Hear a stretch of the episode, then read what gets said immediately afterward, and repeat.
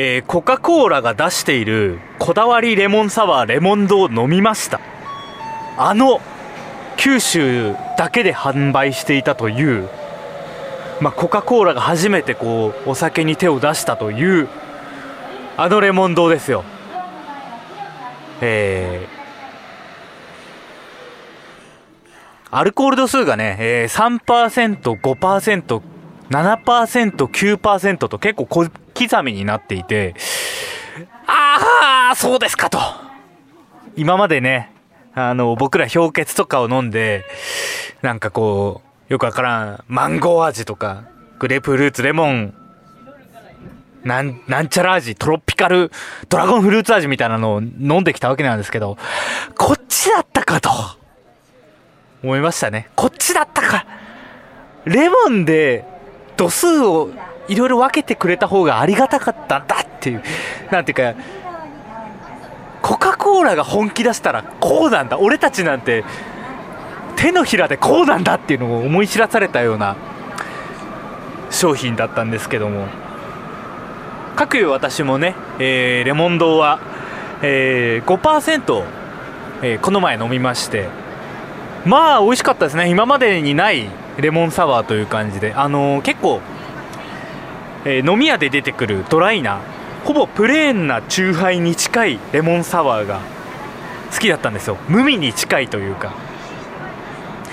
なんですけどレモン堂は結構ですねあの糖食塩とかブドウ糖が入っててあのね初めてその5%のレモン堂を飲んだ時の感想があこれアクエリアスじゃんって思ったね。アクエリアスだって。チューハイのアクエリアス割り。炭酸入りみたいな。炭酸アクエリアスでチューハイを割ったみたいなね。アホな飲み物出てきたな。これはまあ話題になるわと。今までこうなんかこうチューハイとかレモンサワーとかね。敬遠してきた人もこの技使われたらまあ美味しく飲んじゃうわっていうのは思ったんですけど。まあその時飲んだのが僕5%でえー、ご存知谷は結構高い度数のお酒を好むんですね、うん、じゃあレモンド9%はどうだということで買ってまいりました。レモンド9%鬼レモン書かれてますね。鬼も喜ぶこのうまさ。うん。予想としては濃いアクエリアス割りですね。俺がアクエリアス割を作ったらこんな感じになるだろうな多分ねアクエリアスの炭酸バージョンって1回出たことあると思うんですよね。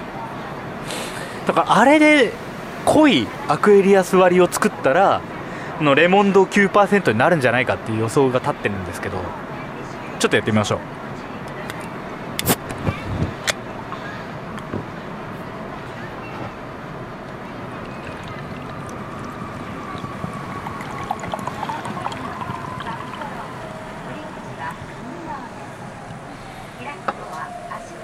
結構色が5%のやつより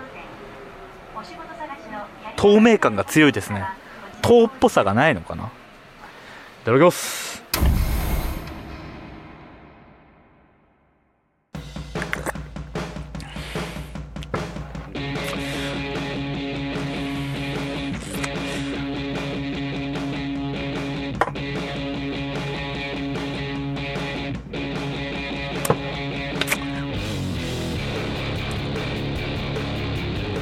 れは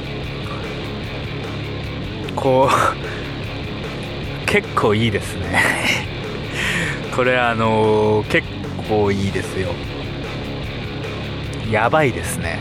結構いいですよ。ああそうですか。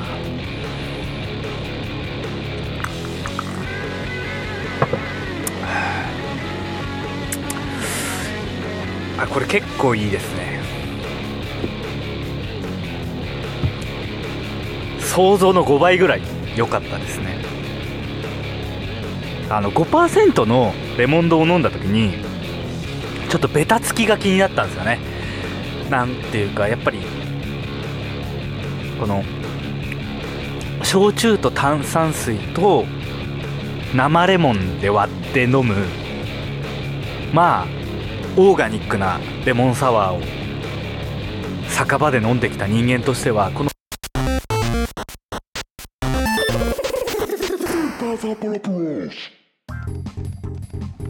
札幌市からこんにちは。ウェブラジオスーパー札幌ブロスは毎週木曜身の回りで起こっているあれこれについて話すことで21世紀の北海道をアーカイブする音声コンテンツです。お相手は私生まれも育ちも札幌の谷翔吾です。本日は東京から札幌に帰ってきました。まあ本日はっていうか3日前ぐらいなんですけど。あのー、帰ってくる日の東京が最高気温18度ぐらいで。まあまあ T シャツにちょっと薄手のシャツを羽織って。まあほぼ裸ですよね。ほぼ裸で歩けるような気候だったんですけど。そっから札幌帰ってきていやーすごかった。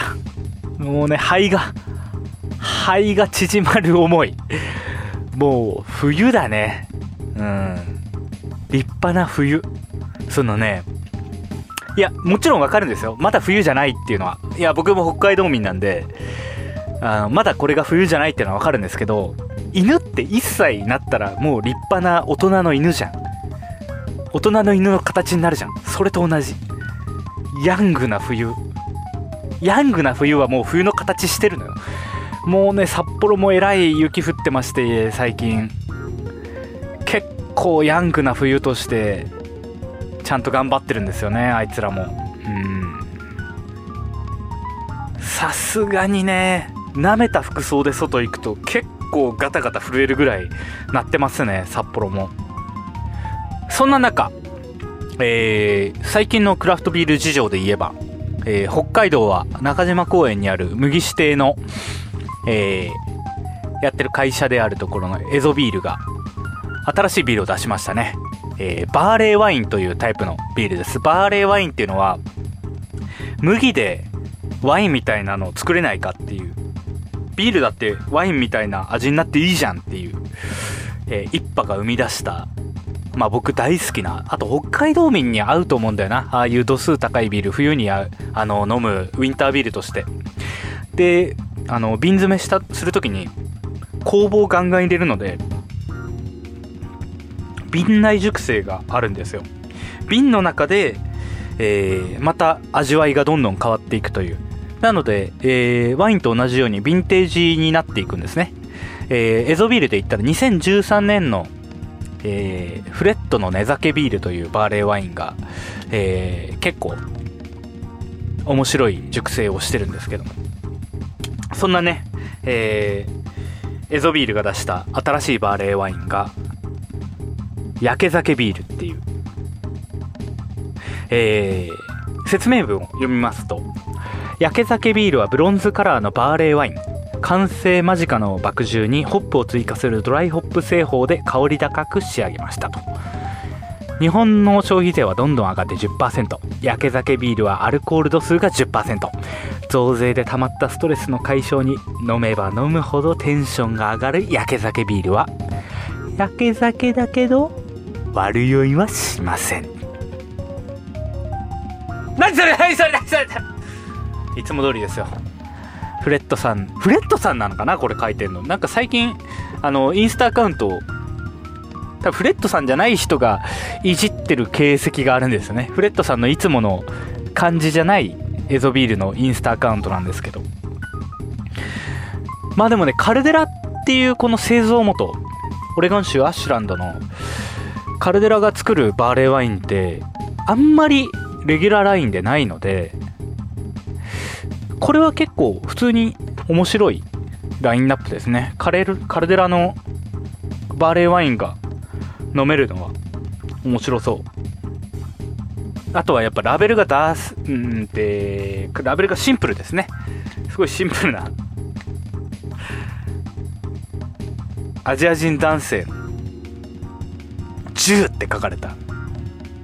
焼け酒ビアって書かれた。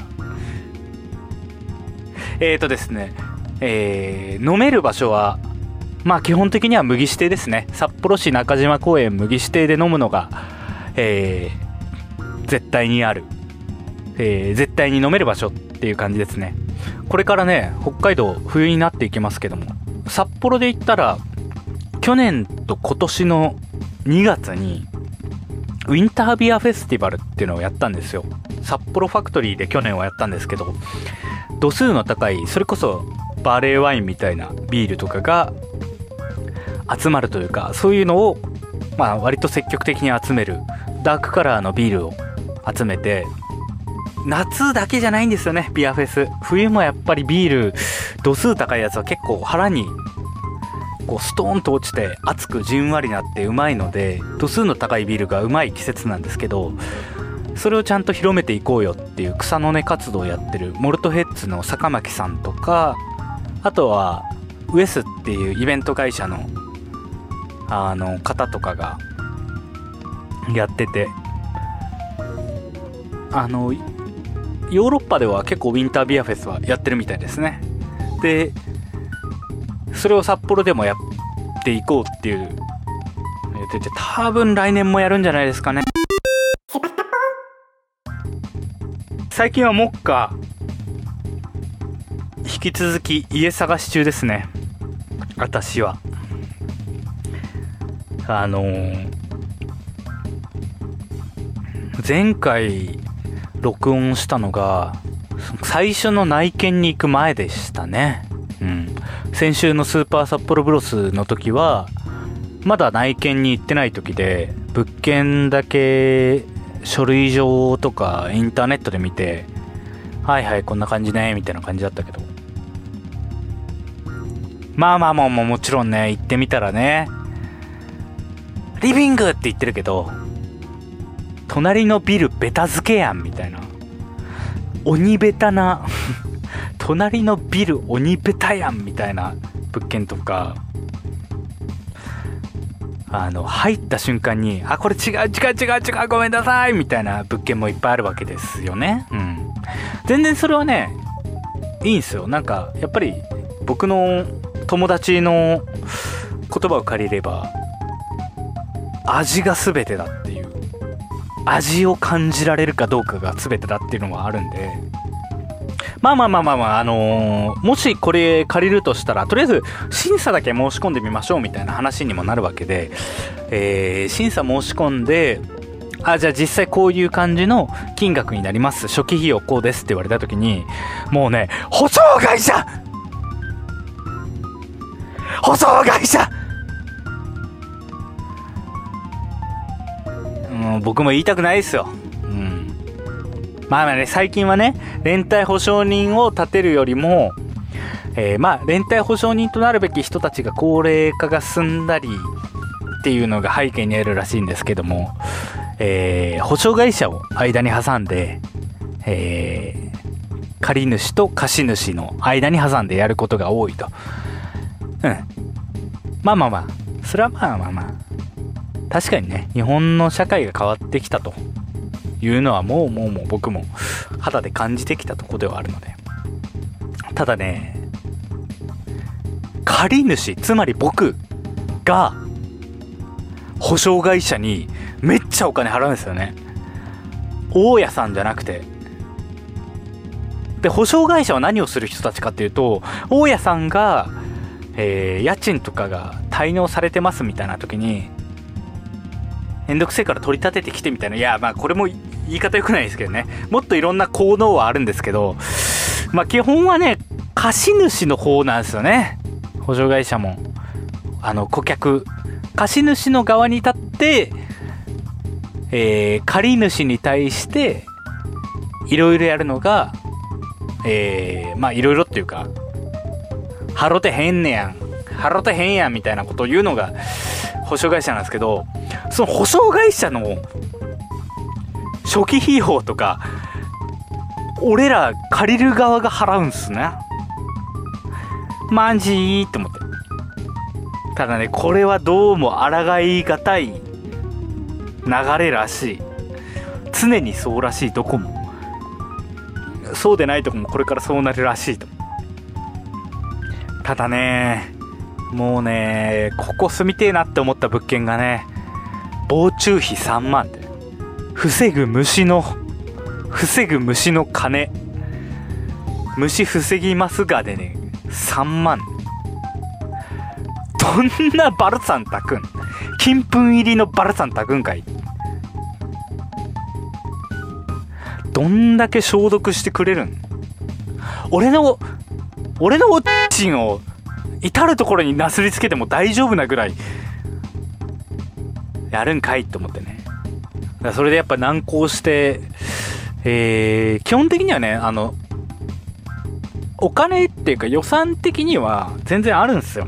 予算的にはそれだけ初期費用がガンガンかかってもまあまあまあ大丈夫ぐらいはあるんですけど納得ができんのよ納得が。馬車納得がしたい。ただ納得がしたいだけなんです。まあまあまあでも新しい家を探すって言ってねあのー、そういう初期費用の話とかするとあれだけども家電見るの楽しいっすね。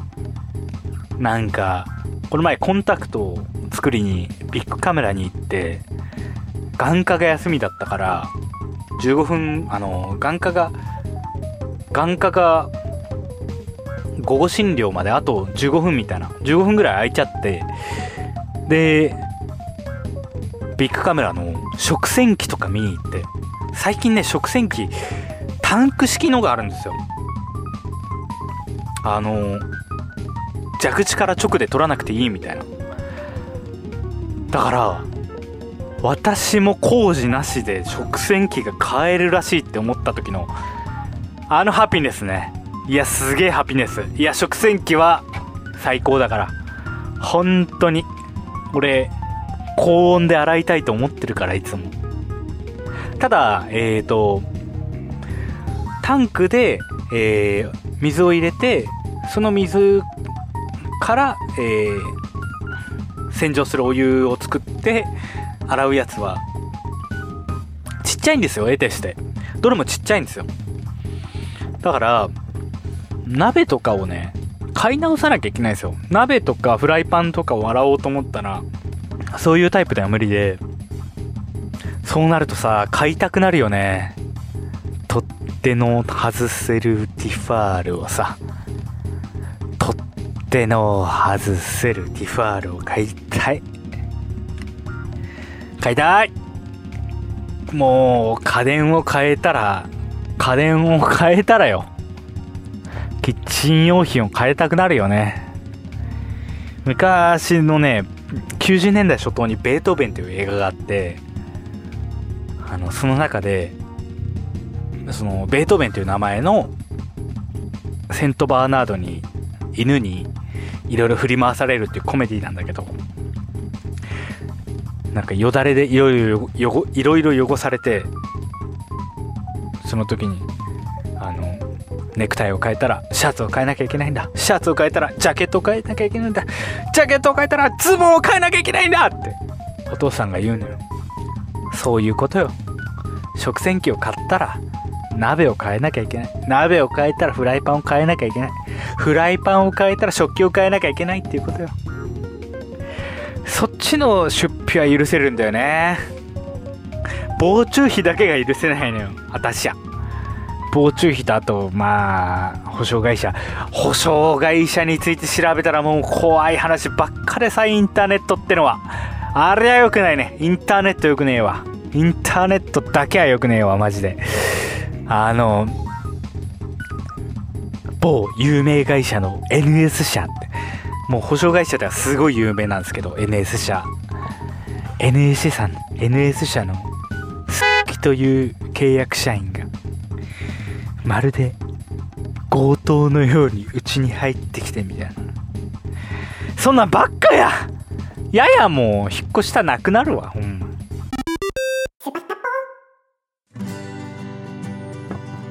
もう12月の12月入りますね来週。いややほんま？この前ハロウィンの話してたじゃん。ダメ？ええー、一人喋りもねどんどんずっとやっていきたいっていうかもっと一人喋り上手くなりたいんですよあの自分にない喋りを。何て言うんだろうね。やっぱ滑らない話ができる男になりたいじゃないですか。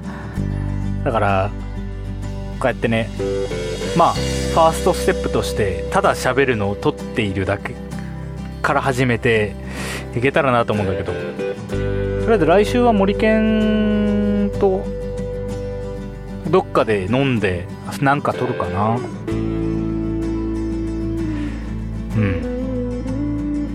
あと再来週はあれですね。えー、苫前町についに撮影に行く星野くんと撮影に行く時ですね。どうなることやら。それでは皆さんまた来週。